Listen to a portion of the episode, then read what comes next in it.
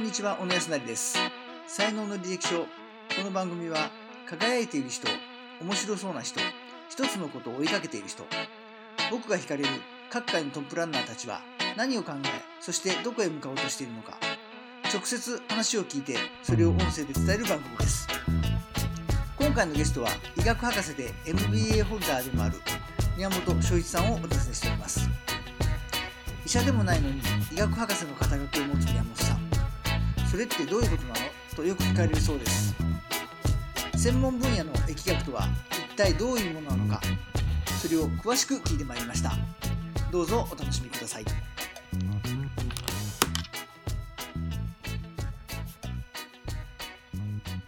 こんにちは小野康成です。え本日は医療健康問題研究所えそれからアメリカンビジネスセンター、えーもう一つ日本公共経営研究所ですか、えーを、まあ、展開されておられます宮本翔一さんをゲストにお迎えしております宮本さんよろしくお願いしよますろしくお願いします。医学博士でありながら MBA ホルダーでえー今の3つのことおよび他のこともいろいろやられているといううことなんですけれども、あのーまあ、すいませんあの一番メインでされている、えー医学博士の活動ですかねはい。その辺からちょっとはい。ああの活動内容を教えていただければと思います。あのー小野さん実はねその質問結構いろんなところでされるんですけど、はい僕ねどこまで行ってもベースは実はマーケティングなんですよ。はいでマーケティングで最初神戸大で MBA 取ってで今医学博士もあの公衆衛生ですから集団対象にするっていうことでマーケティングとほとんど一緒なんですね、うん。統計の解析とか。だから僕は聴診器使わないからエクセルを使うわけですよ。だから全く一緒なんです、うん。どうやったらインフルエンザ対策を前もって抑えれるかどうやったら肥満を抑えれるか、うん。どうやったら喘息をやめれるかっていうのを食事調査とかするのとお客様アンケート調査するので全く一緒なんです実は。だから医学博士なのになんで MBA 取れるのじゃなくて MBA 取ったからその統計的な力量で教授に OK もらって博士課程に行ったっていうことなんで。うん。だから今医学博士っていう冒頭の質問ありましたけどお客さんが医療関係だけじゃないんでね、はい。現実。問題の所在をどうするかっていう時に解析する能力っていうのはものすごく役になってる。そういう意味じゃ医学にとどまってないっていうのはベースがそこやから。はい。あの MBA のスキルを使って、でそのさらにその進んで医学の方、うん。えー、と解剖学。介護えっとね僕らの世界で疫学っていう。疫学ですか、はい。免疫の疫ですか？免疫の疫、はい。疫学それはどういった？これはね、集団対象の分かりやすく言うとね、疫学、臨床医学、基礎医学って3つに分かれるんですよ。疫学臨床医学、臨床医学。基礎医学。基。礎医学はい。めちゃくちゃ分かりやすく言うと、い。疫学は集団対象、集団対象。マスってことですか？マス。はい。で、臨床医学は人体、はい、基礎医学は細胞レベル。はい。こういうふうに分かれるんですよ。うん。で、細胞レベルは顕微鏡を使う。はい、で、臨床医学は聴診器使う。人体ってこと人体。はい。で、えー疫学ははい。エクセルなの統計のソフトを使う、うん。こんな感じです。分かりやすく。道具としてということですかそうですそうです。はいはいはい道具としてね。だから僕は手術もできないし、うん。診断もしたらあかん、うん。医学博士と医者は違うってことですよね、じゃあその道具としてエクセルを使う。マーケティングはまあそうなんですけどもその意としてですね。医学の意としてはもう少しこう分かりやすくなんて言いますかね。どういったこと。まあ疫学ですから。あそうですね、えーだから例えばなんでこんなに喘息増えたん？アトピー増えたん？はい。花粉症増えたん、昔いてなかったやん。生活環境でいうたら花粉もっと多かったん違ううん。っていうところからまず疑問が湧いて商売も一緒ですよねマーケティング、はい。なんでこんなもの売れへんのやろって一緒で。で私が博士号を取ったのはひょっとしてこれ食生活違うのっていうところでみんなチームでうん。そこに当てようっていうので1000人の妊婦さんからアンケートもらってうん。それを徹底的に解析する。食事調査環境調査ストレス調査いろんなその他関連する質問票をもらってそれをガーッと解析してこういう傾向にある人は喘息になりに。くいこういう傾向にある人はアトピーになりに。くいっていうような結果を出して論文を書いた。私の場合は、えー和食魚をよく摂取する人は、えー妊婦さんは喘息になりにくい結果で論文を書いてましたうん。魚を取る人は喘息になりにくい。なりにくい。ほでこれ疫学っていうのはあのデータの解析だけなので、うはい。そこでカチッとこうまず出すんですけど、うん。あと補足して相関係数って言ってね、はい魚食べてる人は他にどんな傾向あんねんって言ったら、大大豆の摂取とか味噌の摂取も多かったということで和食傾向やったんですよね、一つ言えるの仮説ですけど。だから魚ええから言って EPA、DHA のサプリ取ったらどうのこうのっていうことじゃない。ちょっと難しくなっちゃうけど、うん。要は何が言いたいか言ったらお客様アンケート解析とよく似てんですよ。うん。極めてあの客観的にデータでサクサクっと疫学の場合はその取っかかりがそのまあえ駅その健康っていうところが取っかかりなわけですね。そうです。ん。もっと言うとね、ええ。一番あのきっかけになったのは、えまあ後で多分ご質問されてますけどその歯科医院をはい。やってましたでしょ、はい。だから最初の頃にアトピーの子供を持つお母さん方のところに呼ばれたんですよね、いろいろ聞いてくださいどうのこうのって言ってちょっとだけ本屋でかじったような知識で行った時ボロクソ言われたんですよ。それ、宮本議員あれでしょ本ちょっと読んできはったぐらいの知識ですよね。もうそんなん私たちいらないです散々悩んできたからって言われたのがきっかけで。その時はあのまだ医学の勉強されてなかった？んですしてません全然してないですよ。まあそれをお母さんが その相談があるというんで。そう呼ばれたんですええ。ニコニコほっぺの会っていう名前今でも覚えてる。衝撃的な僕にとったらまあちやほやするじゃないですか。議員さん呼んだら今日は忙しいとこ来てもらったでも彼らはまだ30代とか20後半でしょそんな世間的にごまするとかそういうのないからうん。裸でぶつかってきはる。んではいはいはい。衝撃でしたね僕あれなかったら医学博士持ってないと思う。もう MBA 持ってましたからえ確かあの時 MBA えでそこからまあその、えー、免疫学の勉強をされ免て。疫学疫学ですか、はい。あ免疫学ですね。疫。うん。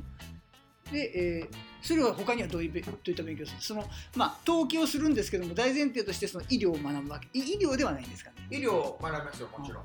だから、えー僕たちの場合はあの授業を取ってとかっていうことじゃなくてじ授業。授業。科目を取るとかそういうことじゃない、ええ論文を書いてそれを認められて医学博士をもらうっていうやり方なんえで、えまずは週1回、えー火曜日に大阪一大学に行って、はい英語の論文英語の書籍をねはい。みんなと一緒にこう読んでまず疫学とはっていうところに知識を積み上げていくわけですよ。でその後休憩挟んで、えー世界で発表されている論文を担当を決めてこの論文はこういうところがポイントです。っていうのを発表して教授をはじめ参加者全員から集中報告を浴びるわけですでそこでちゃんと訳してなかったり準備してへんかったら県もコロに怒られてみたいな感じでずーっとやるんですよね。5年ぐらいやって。で下地作ってからやから当然医学の知識ありますよ、うん。普通の人よりは絶対あると思うんですけど、あの医学部に行ってる学生のように授業を取ってなんやかっていうやり方ではないんですよ。ああなるほど。じゃあその分析をするための、あのーまあ、医療医に関する分析をするための知識がやっぱり必要そういうことです。なわけですね。はい。それを MBA のいくら、あのー分析力があったとしても、はい。知識がなければインプットできないと。そういうことです。あそれを持ってそういうことです。例えばなんでアレルギーになるかメカニズム分からへんかったら論文書けないからうね、ん。なるほど。うんそこは絶対勉強しないと。ああなるほどね。あそうなんです。ーまあ多分そこがね、あのー僕も長年あの質問が用意しきれなかったこともありますし、はい。あの肩書きは分かっててもね、はい。あのどういうことなんやろう。分かんないでしょ普通、えー分かんなかった。医学博士と MBA ってね。本当分かんない人多いんですよ、うん、なるほどね。そうなんです。で、まあじゃあ、あのーそのえー資格をもってしてですね、はい。今その健医療健康問題研究。問題研究所ですね、はい具体的にはどんなことを、あのー一番多いのはやっぱりその医療関係の、えークライアントさんはい。例えばサプリメント新しく出すときに、どういう視点でやったりマーケティングの知識と2つあるから、うんうん。そこはメリットありますよね、はい。あと医療法人とか、えーちょっと福祉に行きますけど、えー社会福祉法人との経営上のご質問受けた場合、これは医学とか全然知識ないところで、ね。うんだから一言でこういうことやってますとなかなか言いにくいんですよ、うん。戦略全般を見ること。をただ普通のコンサルと違うのはあのい医療のこともある程度理解してはい。提案ができるっていうのはちょっと違う。うん。アルツハイマーに関わる、まあ、はい。うちも、あの僕も昔一回講演をお願いしてはい。はい。話していただいた、はいしたんですけども、はい。まあ、そういったことも特化して今。はい、あのセミナーとはまあもう事業的な話をすると、はい。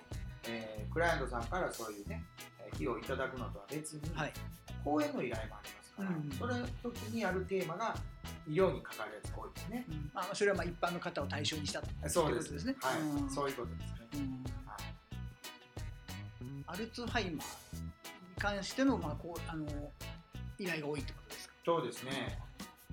多いですね。やっぱりみんななりたくないと思ってるんじゃないですかね。アルツハイマーと認知症も、前のね、小野さんお世話になってセミナーでもそうでしたけど、もうくちゃくちゃになって意味分かってない人が多いでしょ？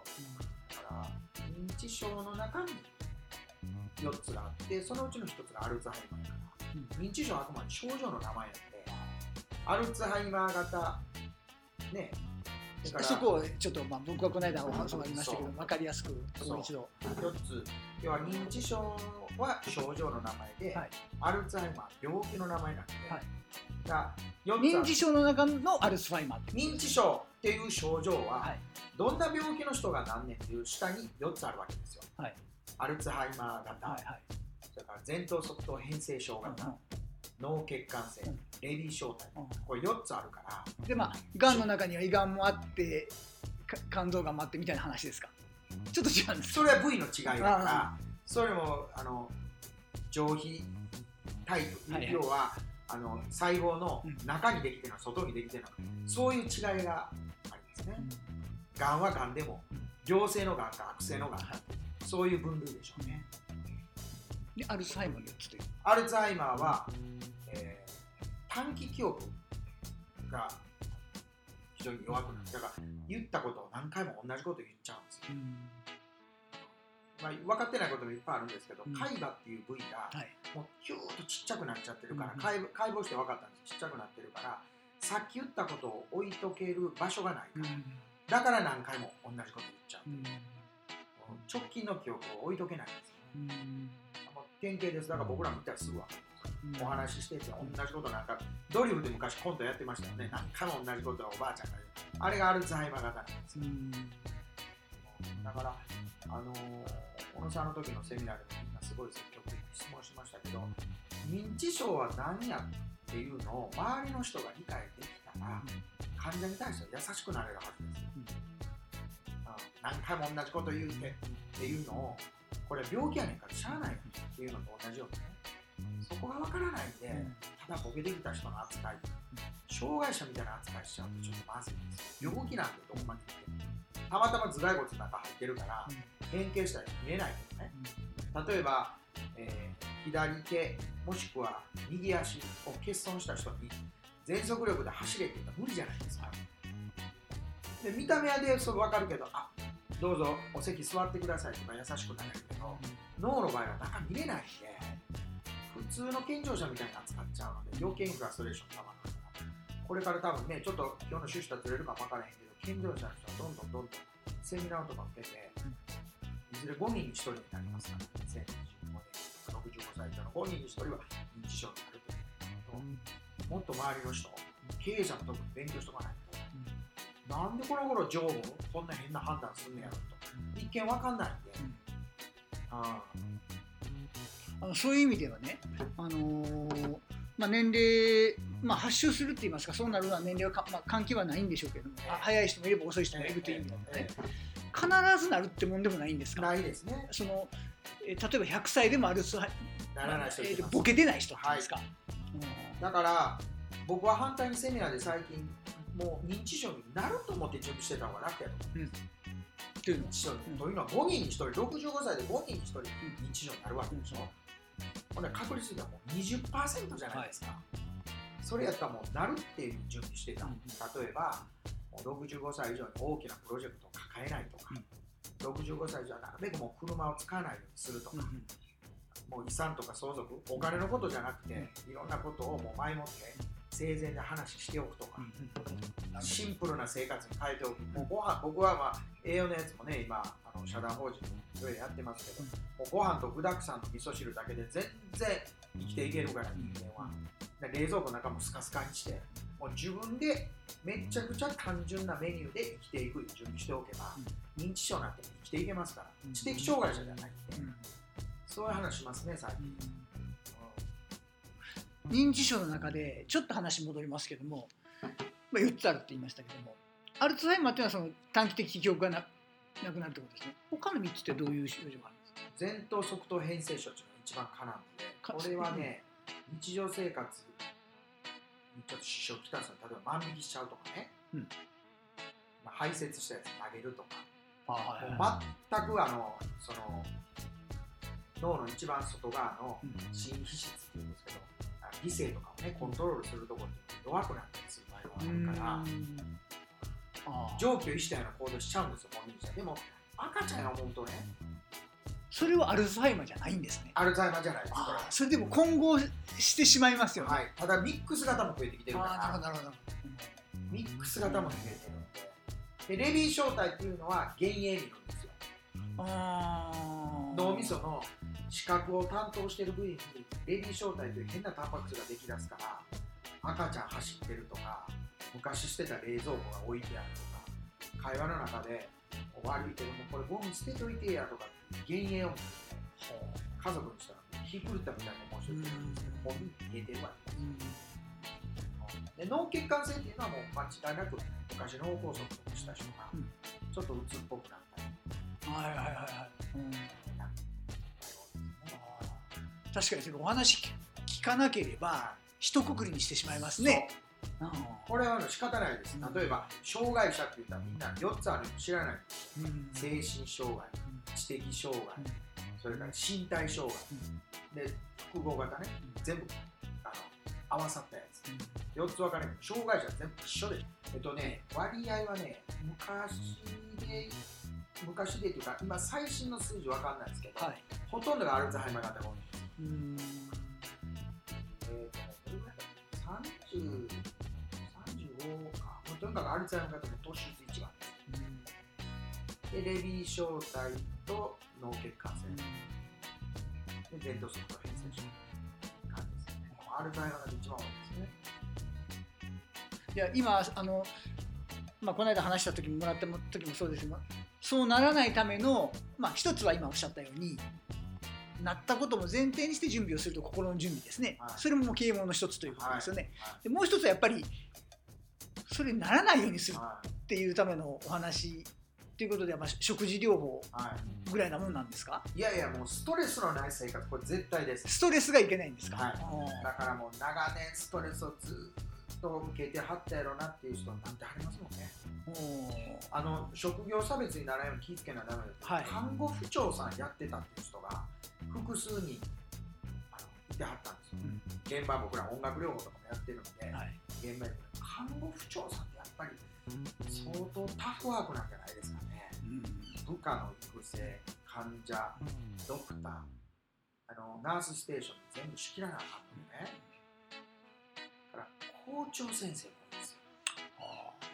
責任ある立場の人ってイメージですね。いや責任あってもええ手抜けるんやったらいいんですよ。あーまあ性格ですねじゃあ。性格もあるし一流企業でもなんていうのかな自由度の高いところに行ってたらいいけど例えば次長級とかね課長級で定年なんかなった人はずーっと中間管理職で辞めてるからで校長先生って皆さんトップは持てるけど中間管理職ですよ私の教育委員会からもあれだし現場でしょ？ね保護者もあって PTA もあってってやか。ら全然トップじゃない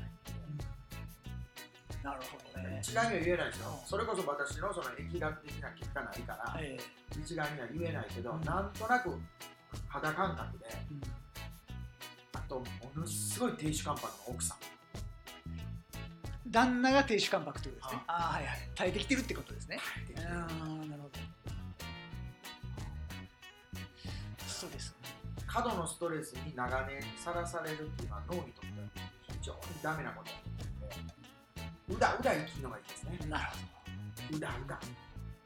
でもよくねストレスない生活しましょうっていうふうにまあ言われますし言うじゃないですか。なかなかこれ正確ですから。難しいですよね。確かに難しいんですよ。だからまあ個人でね生きてる。だから反対に言うとフリーター絶対ダメですよ。ダメやけど、認知症の予防の視点から言うたらね、まあ、うだうだ生きてるっていうのはあながち罰できないんです。本当に。社会としてはどうかは別にして。うん。認知症というビューポイントだけで見るとうん。相手うだうだ生きるっていうのは ああ決してバカにできない。まあマイペースってことですね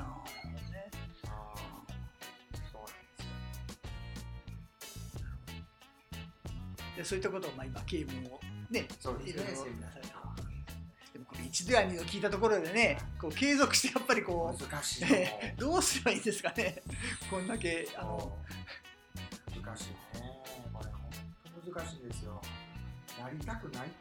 だから市町村がやるようなうん。ビジネスじゃないと思う。やっぱり市町村がやんねんからただやと思ってみんな行くじゃないですか、うんお金なしてでもうん。聞いとかなあかんっていう内容のコンテンツを揃えてあげないとうん。あかんのちゃうかなと思いますけどね。今基本的にねあの皆さん40歳以上の場合は介護保険料払いますでしょ。はい。その介護保険の中で、えーちょっと専門的な話だな。保険給付と地域支援事業2つあるから、はい。全国日本どこにでもある地域包括支援センターっていうのがいっぱいあるんですよ、はいあそこに相談行ったらどんなことでもタダで聞いてくれるんですよ。みんな知らないんです。ただやただなんですよ。保険料払ってるから。うん。地域包括地域センタ地域包括支援センター、ーそれはどういった相談しに行くんですか？何でも。何でも。え自分。例えば、あのお父さんがちょっとおかしなってきたけどどうしたらいいでしょう、うん。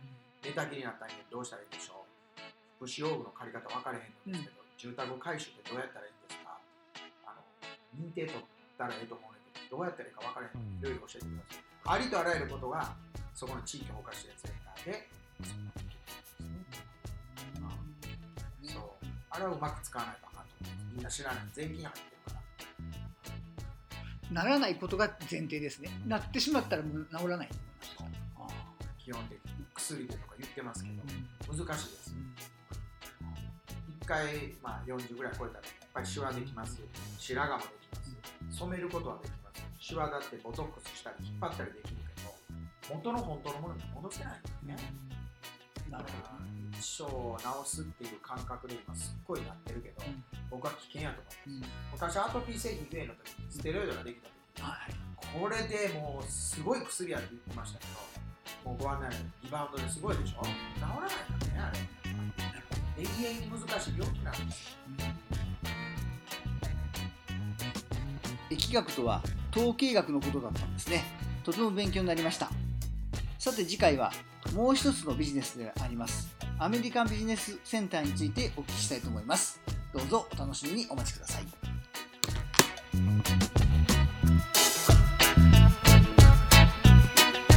Mm-hmm.